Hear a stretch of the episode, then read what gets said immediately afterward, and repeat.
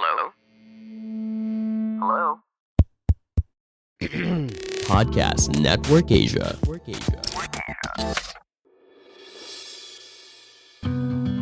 Sekarang Stoicast ID telah didukung oleh Podcast Network Asia. Buat teman-teman yang ingin mempelajari lebih lanjut tentang podcast atau kalian ingin tahu gimana caranya memonetisasi podcast, boleh banget kepoin dan ikutin media sosial Podcast Network Asia atau melalui situs web di podcastnetwork.asia. Dan untuk mempermudah proses monetisasi, daftarkan podcast kalian di podmetrics.co secara gratis.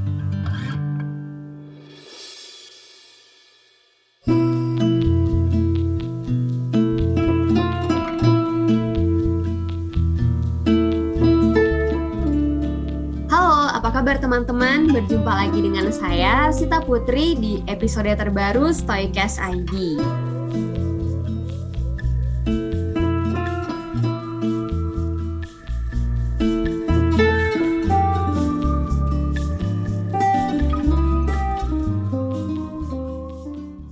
kita tidak pernah kehilangan karena kita tidak memiliki semuanya cuma titipan gitu.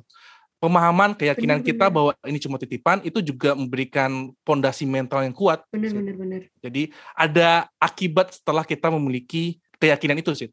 Bukan punya gua kok gitu Iya, ya. iya, iya. Di episode kali ini aku akan membahas tentang kehilangan dan amor fati. Nah, sebenarnya topik ini tuh terinspirasi dari obrolan-obrolanku di Clubhouse tiap hari Jumat malam. Dan selain itu, topik ini tuh juga tentang sebenarnya tentang kehilangan yang eh, jujur aku belum pernah bahas gitu kan di episode-episode sebelumnya gitu. Dan mungkin di episode ini adalah waktu yang tepat gitu untuk membahas hal tersebut. Karena di sini aku nggak akan monolog, nggak akan sendirian ngobrolin tentang kehilangan. Aku akan ditemani oleh seorang teman untuk ngobrol bareng. Jadi eh, pembahasan tentang kehilangan ini tuh aku udah mengajak seorang teman yang juga sering ngobrol di clubhouse dan kebetulan eh, dia ini juga punya podcast. Kalau misalnya teman-teman pernah dengar namanya tuh ngomongin hidup. Nah, eh, beliau inilah yang eh, salah satu founder dari ngomongin hidup gitu.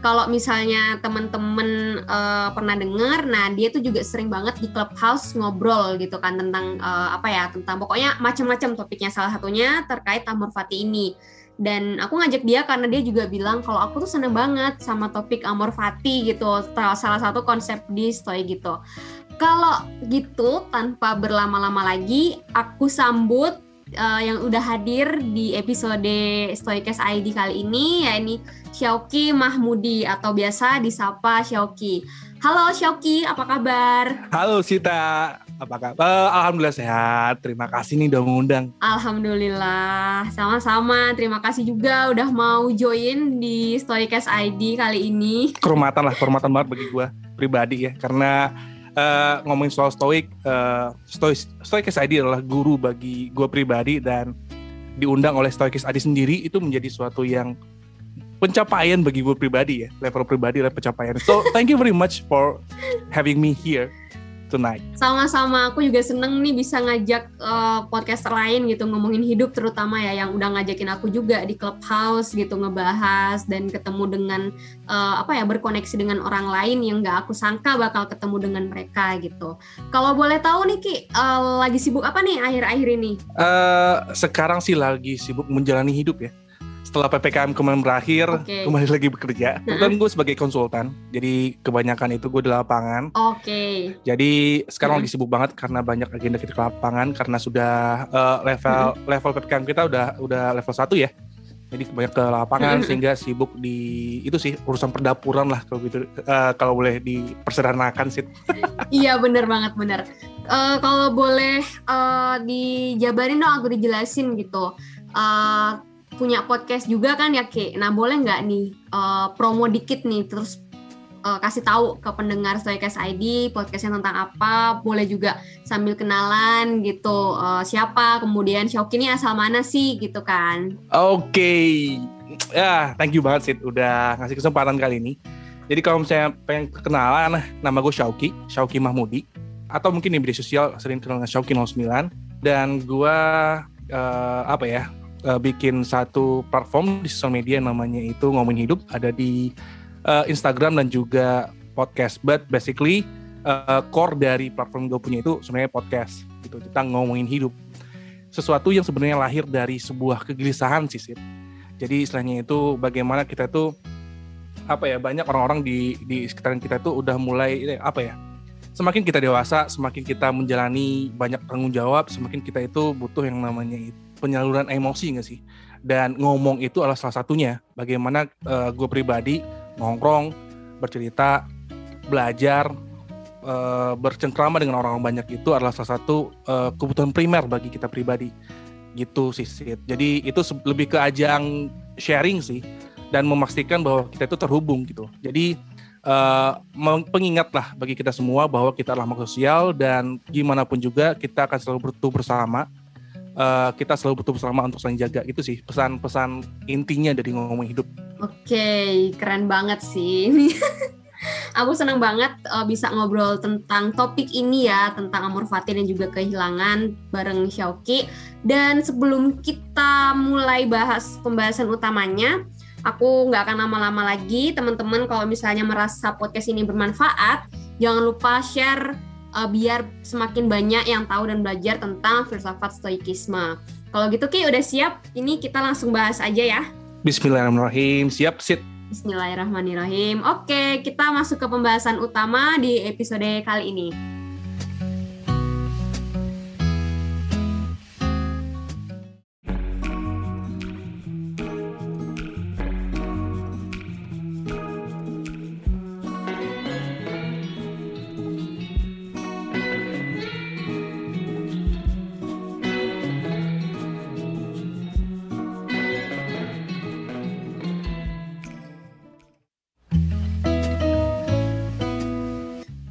Shauki, aku ada beberapa pertanyaan sih yang dari kemarin itu tuh kayak wah kerasa ini harus dibahas bareng orang gitu. Aku nggak bisa nih kalau monolog gitu kan istilahnya.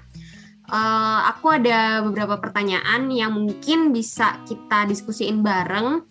Uh, tapi aku mau kepo dulu nih terkait uh, Xiaoki kan tahu nih uh, tentang stoikisme, mungkin udah banyak yang bahas dari buku, ada juga mungkin dari uh, podcast luar negeri yang terkenal juga gitu. Sejak kapan sih Ki tahu dan mulai mendalami stoikisme gitu, khususnya Amor Fati ini sendiri? Uh, kalau misalnya untuk soal stoicism atau stoikisme atau filosofi teras ya, kalau misalnya Indonesia populer kayak gitu, hmm.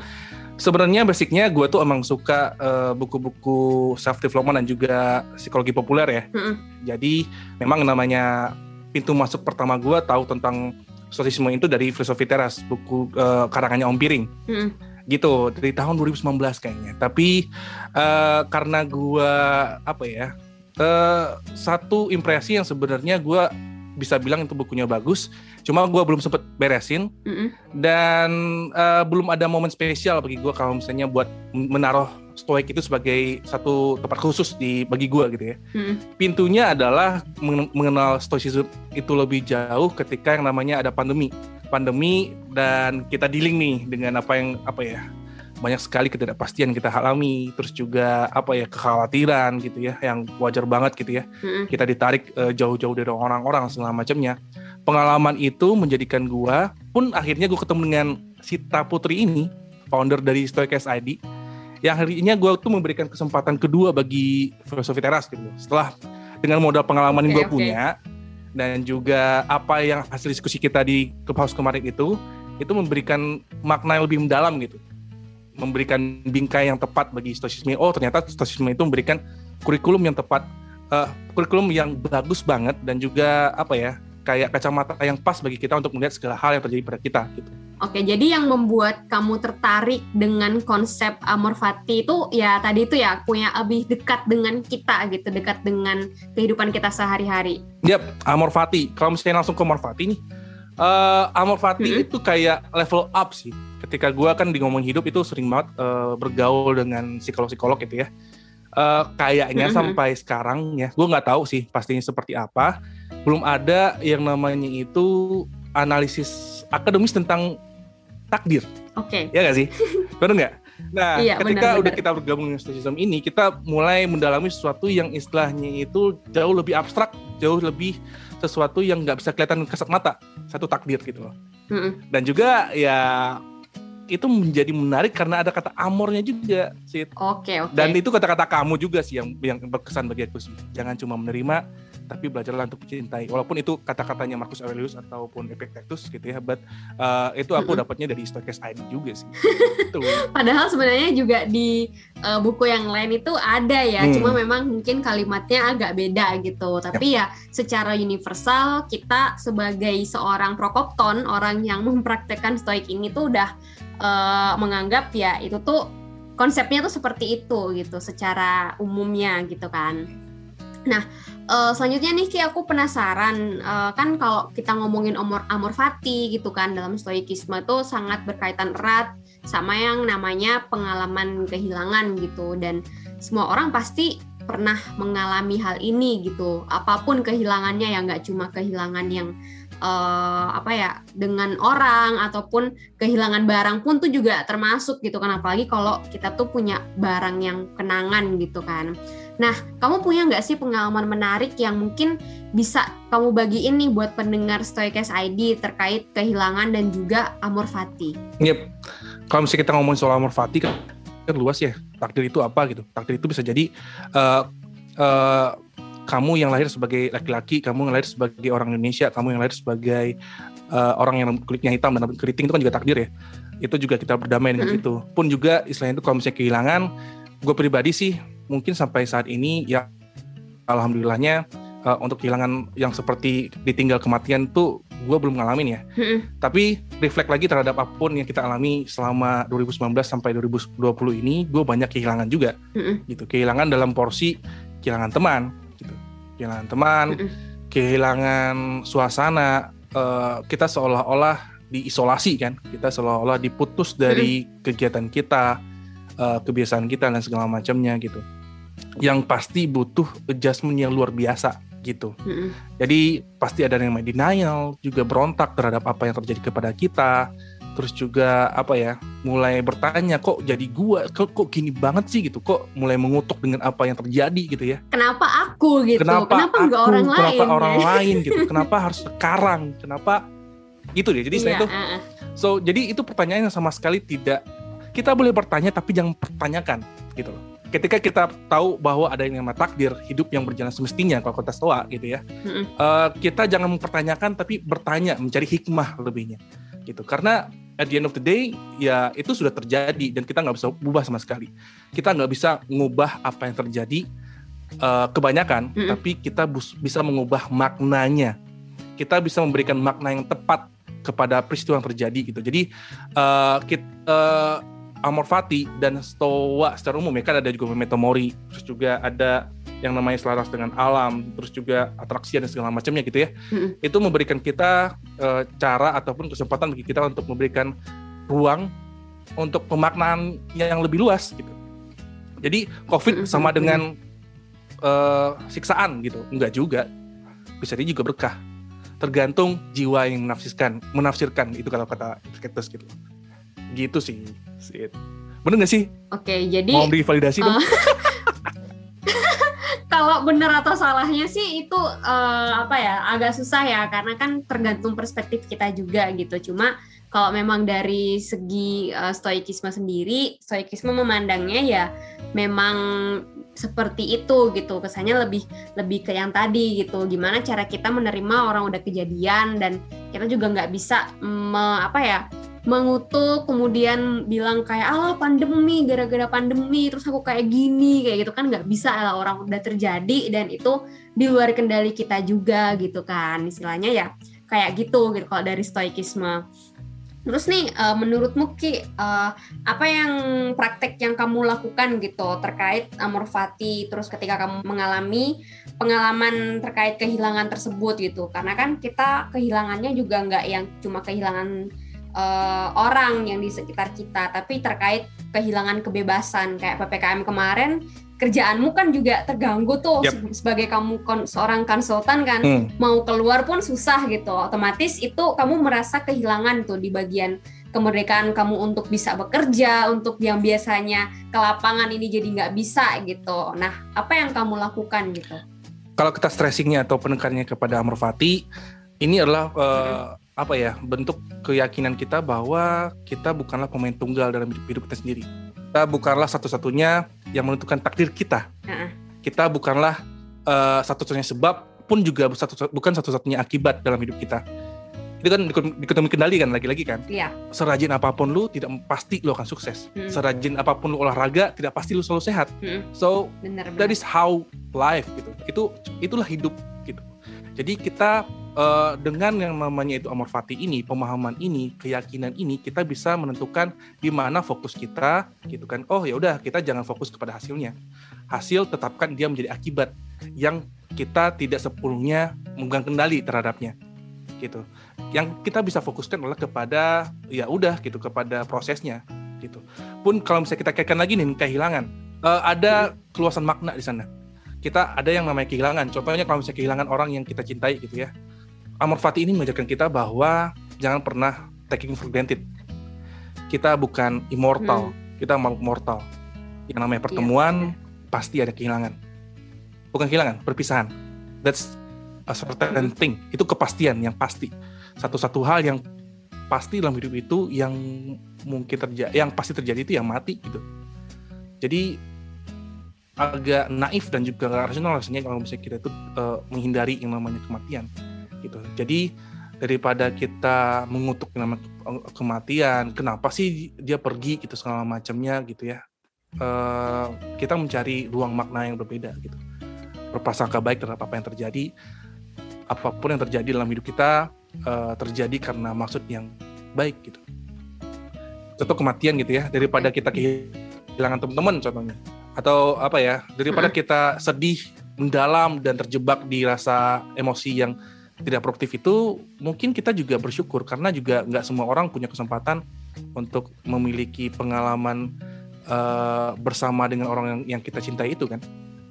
Nggak semua orang memiliki Iya, benar, kesempatan itu loh. Jadi kenapa kamu cuma menyesali? Kenapa kamu nggak mensyukuri gitu? Memperluas spektrum kita gitu dalam makna memaknai segala macam hal kayak gitu sih Dalam banget ya ini pembahasannya. sorry sorry sorry sorry, sorry. gue nggak maksud gue nggak maksud nggak apa-apa, nggak apa-apa. nggak apa-apa, cuma seneng gitu aku. Soalnya kalau misalnya dari perspektif orang lain pun aku juga hampir sama gitu. Cuma kalau aku yang ngomong sendiri kan kayak ah emang kamu udah pernah ngerasain gitu kan. Tapi kalau aku ngobrol dengan orang, aku jadi bisa memvalidasi dan itu juga yang sering dialami oleh orang-orang sekitarku gitu Ki. Heeh, walaupun eh, aku memang belum pernah yang apa ya kehilangan yang sangat gitu kayak eh, apa ya mm, kehilangan terkait orang-orang terdekat yang memang mereka kembali kepada Tuhan gitu. Cuma memang ketika aku nih nggak tahu nih kalau misalnya pertanyaan yang sering muncul gitu, entah kalau kamu sering eh, muncul juga tiba-tiba di kepala pertanyaan itu kayak gini. Kalau misalnya orang terdekatku entah siapa pun gitu, entah keluarga inti atau apa akan kembali ke Tuhan gitu. Sesiap apa sih dirimu ketika kamu sudah mempraktekkan stoikisme? sesiap apa yang pasti gitu. iya gitu. seru sih seru seru seru, Itu seru. yang sering sering sering aku muncul apa ya sering muncul di kepalaku gitu dan bahkan mungkin aku nggak akan tahu jawabannya sampai ketika aku mengalaminya gitu. Bahkan sering kayak kayaknya aku nggak akan apa nggak akan kenapa kenapa deh nggak akan apa-apa gitu ya. Mungkin aku akan nangis. Tapi dalam hatiku pun bahkan otakku pun kayak logisku pun kayak mempertanyakan yakin kamu gitu? Iya iya iya. Seru seru sih. Kamu sering juga nggak? Menurutmu gimana? Eh, aku juga istilahnya itu sempat bahas nih di clubhouse ya. Eh, Heeh. sama siapa gitu. Dan itu jawabannya menarik juga. Maksudnya dalam artian ini soal keyakinan kita. Bagaimana kehilangan itu kan sebenarnya juga intinya juga perspektif kan benar nggak Iya. kata hilang itu juga perspektif kata kunci menurut aku adalah kata-kata kamu sebelumnya tadi kembali mereka hanya pulang Mm-mm. bukan hilang Mm-mm. mereka hanya berubah bentuk mereka hanya ah benar nggak bener bener bener mereka bukannya mereka ada tapi dalam dimensi yang berbeda iya iya iya gitu loh. Bener, Pun bener. kita akhirnya akan kembali ke sana gitu loh. Bukan cuma mereka yang kembali Ah, gitu. iya. Jadi istilahnya itu ini ini soal kalau misalnya gue agak-agak rada-rada puitis sedikit ya, ini soal hanya menyoal rindu gitu. Mm-mm. Pada suatu titik lo akan kembali. Kalau memang tulus cinta lo sama mereka dan lo percaya. Nah ini lagi nih soal keyakinan. Gitu. Apakah ada kehidupan setelah mati? Lu nggak tahu sama sekali. Gak ada yang bisa membuktikan sama sekali. Gak ada orang yang mati kembali kan. Keyakinan bahwa istilahnya itu mereka itu bukan hilang, tapi pulang gitu. Itu juga sangat mempengaruhi emosi apa yang muncul setelahnya kan. Bener nggak? Benar benar benar. Berarti emang balik ke perspektif lagi Ya. ya kalau misalnya kamu nganggap uh, orang itu tuh uh, meninggal gitu. Mereka tuh meninggalkan kita seakan-akan ya kita nggak akan pernah ketemu padahal kan pada satu titik kita juga akan kembali gitu. Ya. Kita akan meninggal juga dan kita nggak nggak tahu tubuh kita akan dibawa ke mana tapi yang pasti di suatu saat nanti kita akan ketemu lagi dengan mereka entah dalam bentuk yang seperti apa gitu nggak sih? Iya, kita nggak membahas soal kepastian ya. Kita membahas soal keyakinan. Mm-mm, Terserah lah gitu. Tapi dari segi manfaatnya itu sangat membantu kita untuk bisa lebih cepat menerima nggak sih? Kalau misalnya sedih pasti lah Iya sih. Kita manusia loh, bukan robot. Iyalah. kita makhluk emosi pasti sedih gitu ya gitu ya rindu itu berat lah gitu tapi untuk dijalani gitu. Berat dong. ya dinikmati. Kata kalau kata Dilan mah Dilan aja gitu yang Iya, iya, jalanin. iya. but itulah bingkai yang kita berikan terhadap kata kematian itu sendiri juga menentukan emosi apa yang muncul pada kita gitu. Kataku tuh Mm-mm. itu kata kunci ya gitu. Eh, penting banget apakah lu kehilangan atau apakah apakah mereka hilang atau pulang? Dua kata berbeda itu aja itu memberikan efek yang berbeda loh. Sangat berbeda sih kata gua pun juga sebenarnya apakah kita benar kehilangan sejak kapan kita memiliki gitu loh menurut gua ya nih Ah itu dia. Mm-mm. ya semua kita tidak pernah kehilangan karena kita tidak memiliki semuanya cuma titipan gitu pemahaman keyakinan kita Benar-benar. bahwa ini cuma titipan itu juga memberikan pondasi mental yang kuat Bener bener bener. jadi ada akibat setelah kita memiliki eh, keyakinan itu sih bukan punya gua kok gitu Iya ya. Kehilangan. Orang dimaling contohnya ya. Ketika ada yang dimaling Hmm. nih gitu ya. Orang dua orang yang dimaling gitu ya. Satu orang yang istilahnya itu fokus kepada oh ini milik gua. Mungkin dia akan stres. Bener nggak? Bener bener bener. hasil kerja keras gua 20 tahun kerja hilang begitu aja karena maling. Apes hidup gua. Mm-mm. satu orang lagi fokus kepada apa yang mereka miliki saat ini gitu. Oh harta Mm-mm. bisa dicari? gitu ya. Yang penting alhamdulillah gua Iya. nggak apa-apa hanya karena fokus yang berbeda menghasilkan emosi yang berbeda. Nggak? Bener bener banget. satu orang stres satu orang bersyukur. Hmm, bersyukur karena ya udah cuma barang toh aku juga bisa beli lagi gitu. iya bisa dicari lagi gitu. Masih banyak orang baik gua masih Uh-uh. kerja masih ada aset gua nih tangan gua masih bisa jalan kaki gua masih berfungsi dengan Mm-mm. baik gitu ya. Ya ya udah gitu. Lebih lebih gampang untuk bisa menjalani atau backup lagi gitu. Maksudnya jalani get up lah menjalani hidup lagi lebih gampang. Lagi-lagi soal keyakinan dan perspektif apa yang lu pakai dalam uh, lihat segala hal yang terjadi dalam hidup lu. Kata gue sih gitu sih Benar, benar, benar banget nih. Terus nih, eh, dari tadi kan kita berusaha membahas terkait ternyata ada kaitannya dengan perspektif kita, kemudian bagaimana cara kita nge-framing suatu peristiwa gitu yang mungkin akan berbeda gitu sebelum kita mengenal terkait amor fati ini, terutama kayak stoikisme ini sendiri gitu. Nah, Ki, kamu ada eh, mau share nggak atau punya pengalaman gitu? Perbedaan sebelum kamu tuh punya eh, pemikiran kayak gini, perspektif yang saat ini yang kita udah bahas tadi terkait eh, sebelum kamu tahu gitu tentang konsep amor fati atau stoikisme ini sendiri. Eh, sebenarnya konsep amor fati ataupun stoikisme itu sebenarnya bukan hal yang baru kan itu bukan penciptaan kan Itu cuma istilahnya itu Mm-mm. orang-orang yang istilahnya itu memang memang orang yang punya wisdom yang luar biasa disusun menjadi satu kurikulum yang namanya itu stoicism. Gitu kan. Mm-mm. dan pun sebenarnya tanpa jendela apa ya stoicism itu memberikan kurikulum yang luar biasa bagus dan rapih yang bisa kita jelaskan. Tapi sebenarnya kalau misalnya kita lihat-lihat sebenarnya itu di di waktu kita kecil tuh sebenarnya udah tahu kan sih tapi kita nggak sadar. Mhm. gitu loh. Iya, benar nggak? Dirapihkan lagi nih sama stoicism dan peristiwa-peristiwa yang terjadi selama COVID-19 jadi ini sangat sangat sangat apa ya kondisi kita sekarang tuh sangat menentukan sih Sid. kita Mhm. mengalami ini gitu ya dikasih stoicism ketika lu happy happy aja dikasih stoicism sih mungkin ya ya udah cukup tahu gitu tapi ketika lu istilahnya itu lupa dan taking for granted or something gitu ya dan ketika semua itu diambil gitu ya eh stoicism ini menjadi pengingat yang luar biasa gitu gitu. Dan dan kita tuh apa ya, me, apa ya? Kalau misalnya untuk stoicisme itu sendiri melatih gua untuk lebih luas dalam memandang hidup. Jadi Oke, melepaskan label-label gitu. Sid. Mm-mm. Jadi istilahnya itu yang itu sih eh, tiga ajaran pokok dari Epictetus itu yang yang benar-benar gua olah ya. Apa yang tergantung padamu, apa yang tidak tergantung padamu. Eh, baik dan buruk itu tergantung jiwa yang menafsirkan. Semua terjadi itu Iya, bersifat mm-mm. indifferent atau netral saja.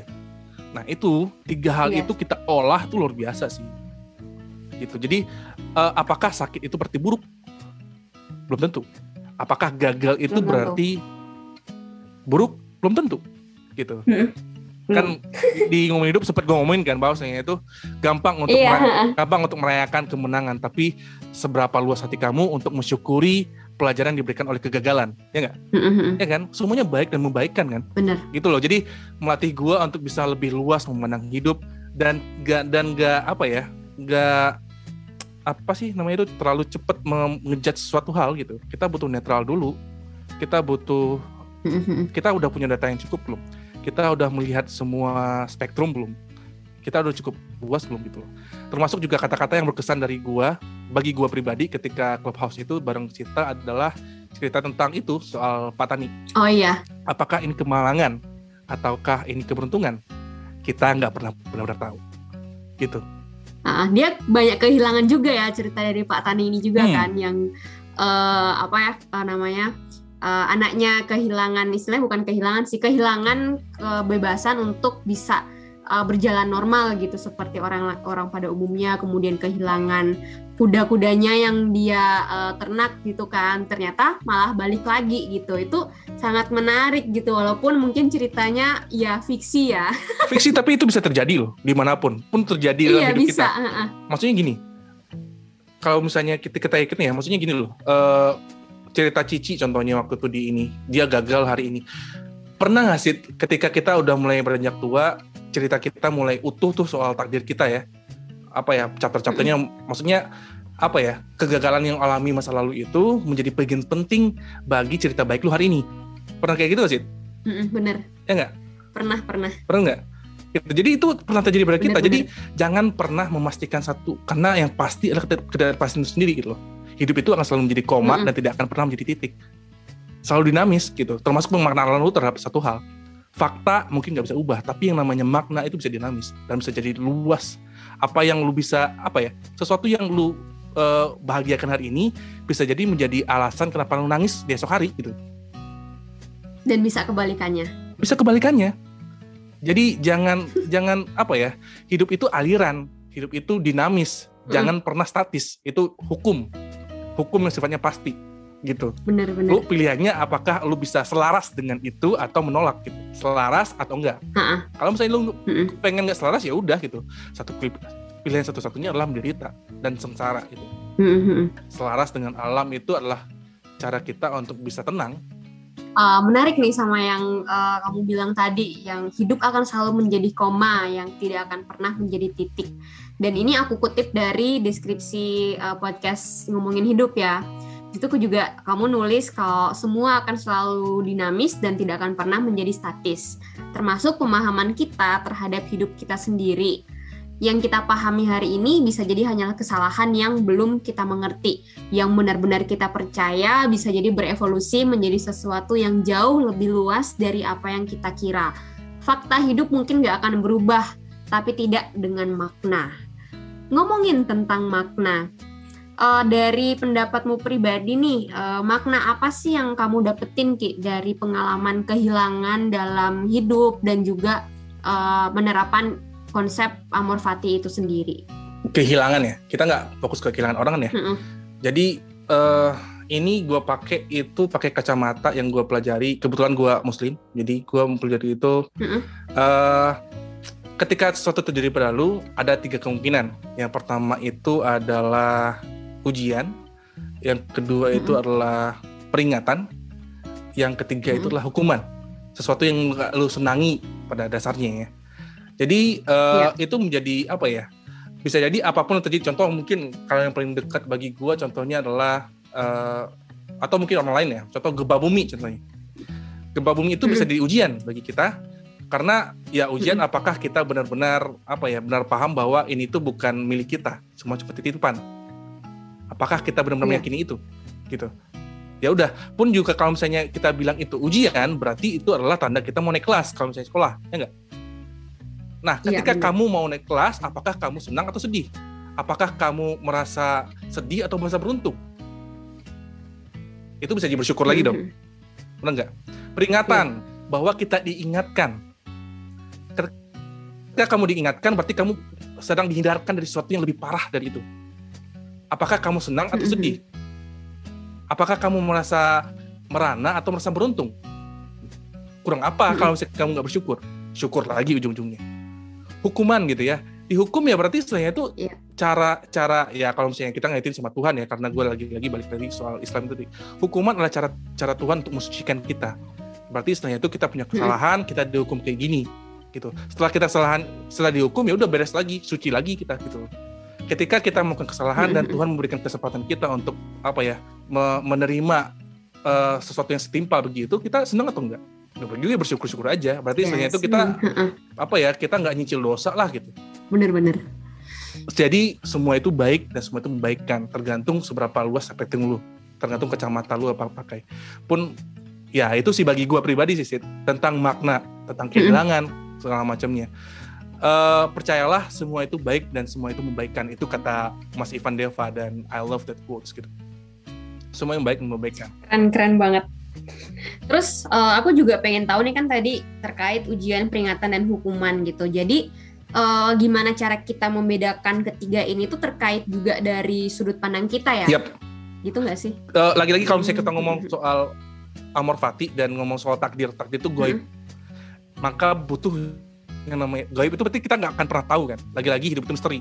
Iya. ada jarak yang dibutuhkan yang disebut dengan prasangka baik Mm-mm. gitu boleh juga kalau misalnya juga nggak masalah tapi uh, ada bahwa kita itu berjalan satu skenario namanya takdir itu kan juga sangat membantu gitu loh Uh, Mhm.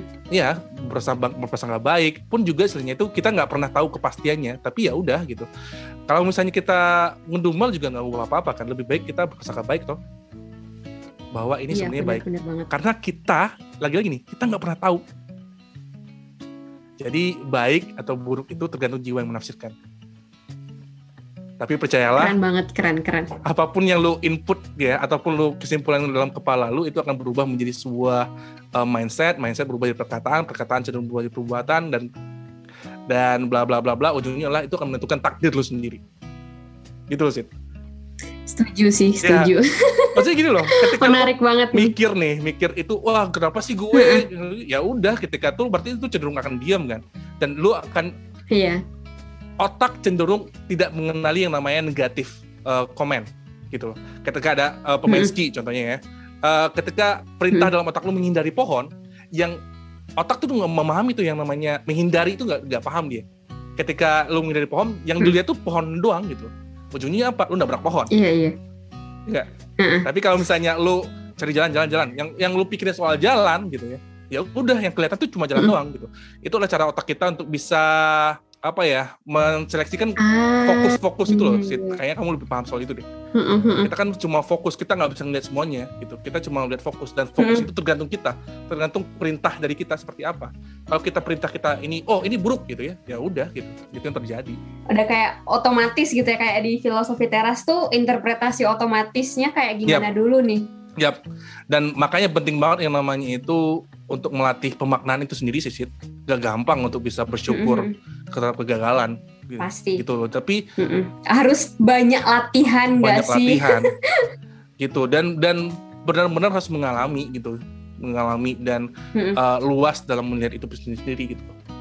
Luas kita harus lapang, kita harus Menarik. menjadikan hati. Tidak ada lagi yang namanya prejudis, tidak lagi yang namanya itu konsepsi, konsepsi apa pun gitu. Di mana sesuatu itu apa adanya gitu. Keren-keren menarik nih pembahasannya. Oh jadi jadi semakin melebar gitu ya. Sorry, Kayak, sorry, sorry, tapi sorry, sorry, ini ya sorry. masih nggak nggak nggak yang melebar dalam maksud negatif. Cuma kita tuh jadi eh, pikiran kita tuh jadi oh iya ya, oh iya ya gitu loh. Jadi banyak Hmm. eh, kalau di aku sendiri ya itu jadi banyak ide yang muncul. Oh iya juga ya, aku dulu kayak gini. Jadi kayak semacam flashback tapi aku sambil berkontemplasi juga gitu Hmm, tipis-tipis gitu ya. Bukan ya kalau berkontemplasi yang aslinya kan pasti ada di satu titik gitu. Cuma dari sini aku jadi banyak dapat banyak banget insight ini dari kamu Ki. Keren sih keren banget. Obrolan kita ini menarik nih ya. Tapi aku uh, pengen nanya juga nih terakhir mungkin sebelum kita akan closing kan kita sebagai manusia yang menjalani kehidupan kan. Dan kita akan selalu menghadapi apa yang namanya kehilangan. Pasti banget kehilangan itu akan terjadi ke kita gitu. Entah kita seperti yang Xiaoki bilang tadi kehilangan orang kah atau kehilangan uh, hal-hal selain yang bentuknya physically gitu kan. Uh, dari kamu sendiri nih Ki adakah hal yang pengen kamu sampaikan ke pendengar Stoikes ID kalau misalnya mereka sedang menghadapi kehilangan saat ini dan juga uh, gimana kaitannya dengan konsep amor fati itu sendiri? Jangan pernah yang namanya itu kita take for granted. Sadari lagi, pengingat bahwa kita akan mati itu sebenarnya pelajaran yang luar biasa. Sesuatu yang pasti akan kita alami. Uh, mengingat mati membuat kita itu tidak mem, tidak melihat sesuatu itu sebagai suatu faktor otomatis ya bahkan kayak nafas yang masih hmm. lancar juga dan um, kita masih cukup makan nggak mikirin makan besok apa gitu ya. Maksudnya dalam artian kalau utang banyak oke okay lah tapi makan besok apa itu kita nggak mikir gitu. Maksudnya masih bisa lah gitu. Kita masih ada orang yang apa ya merindukan kita kalau misalnya kita udah lama nggak hmm. pulang nanyain kita kalau misalnya kita belum belum pulang juga gitu. Itu um, itu sih. Maksudnya dalam artian kita makhluk mortal bukan immortal kita akan mati. Hmm. uh, sadari lagi apa yang lu punya. Jangan pernah menganggap ini faktor otomatis gitu. Hargai dan bersyukurlah jalani hidup sebagai suatu kehormatan gitu loh. Dan juga penuh anugerah dan amanah satu titik. Sesuatu yang dikasih mm-hmm. nafas dan lain sebagainya itu adalah suatu hal yang harus kita syukuri. Tapi kita harus bertanggung jawab karena yang kita dikasih itu ya amanah gitu cukup okay, menjawab ya? menarik ya nih cukup kok cukup penjawaban. Ini menurut kamu ya kalau misalnya teman-teman mungkin yang uh, aku belum pernah ngomong terkait taking for granted juga mungkin di episode sebelumnya. Hmm. dan ini diingetin lagi oleh Xiaoki gitu. Dan aku setuju banget dengan kata kata-kata itu gitu. Jangan apa ya kalau di bahasa Indonesiain gimana ya? Jangan pernah menyia-nyiakan ya istilahnya ya. Hmm, hmm, hmm. dan jangan pernah menyia-nyiakan kenangan gitu. sebenarnya juga istilahnya itu di kehilangan itu kan ketika kita tahu pasti akan terjadi namanya kepergian gitu ya orang-orang yang kita cintai gitu ya. Jangan sampai ada penyesalan itu ya sih sebenarnya. Mm-hmm. kita contoh nih anak rantau ya pulang itu uh, yeah. apa ya kita nganggap bahwa kita tuh pulang uh, apa ya kita 12 tahun pulang gitu ya. Kita tuh punya waktu 12 tahun sama orang tua enggak gitu. Waktu kita cuma paling uh, waktu lebaran doang gitu paling dua hari seminggu gitu. Jadi istilahnya itu jangan jangan apa ya jangan sia-siakan seminggu lu sebareng orang tua jangan sia-siakan seminggu lu bareng orang yang cintai dan segala macamnya gitu. Ya gitulah sih ini jadi kayak menampar aku juga soalnya aku belum belum pulang ke rumah gitu yeah. walaupun orang tua juga kadang sering datang. Kayaknya hmm. ini jadi pengingat aku juga sih. Oke okay, hmm. nanti aku akan cari waktu untuk pulang. Iya iya iya iya gitu. Oke okay, ini menarik banget uh, terkait pembahasan kita di episode ini tapi aku akan uh, wrap up dulu sampai di sini Uh, Xiaoki, thank you banget udah mau berbagi perspektif kamu di Stoikes ID dan juga uh, semoga mungkin ada teman-teman yang merasa sedang kehilangan setelah mendengar episode ini jadi merasa agak lega lah gitu mendengar uh, apa ya celotehan kita obrolan kita di episode ini. Oke, okay, kalau gitu uh, ini sekian dulu obrolan aku dengan Xiaoki di episode 39 Stoikes ID. Semoga pembahasan di episode ini tuh membawa manfaat ya untuk teman-teman semua, terutama aku dan Xiaoki. Itu amin. Semoga aja ada manfaat yang bisa kita bawa untuk diri kita juga masing-masing. Terima kasih Xiaoki udah Sama-sama. bersedia aku ajak diskusi tentang kehilangan dan amor fati. Semoga uh, next time mungkin kita bisa ngobrol-ngobrol lagi entah itu uh, lewat Stoikes ID atau bahkan uh, rutinitas kita ya di Clubhouse gitu. Yap, yap Thank you banget Cita. Oke, aku juga ya sama-sama. Amin, amin. Semoga kita sehat-sehat terus. Terima kasih buat teman-teman yang sudah dengerin episode ini hingga selesai. Kalau misalnya mau ngasih kritik, saran, pertanyaan atau mau request topik nih, boleh banget DM ke akun media sosial aku. Kalau gitu, saya Sita Putri dan gue Shauki ngomongin hidup. Pamit, sampai jumpa di episode selanjutnya. Bye-bye. Bye-bye. Dadah.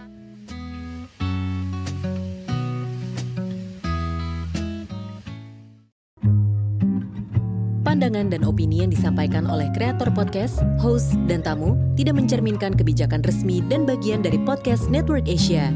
Setiap konten yang disampaikan mereka di dalam podcast adalah opini mereka sendiri dan tidak bermaksud untuk merugikan agama, grup etnik, perkumpulan, organisasi, perusahaan, perorangan, atau siapa pun dan apa pun.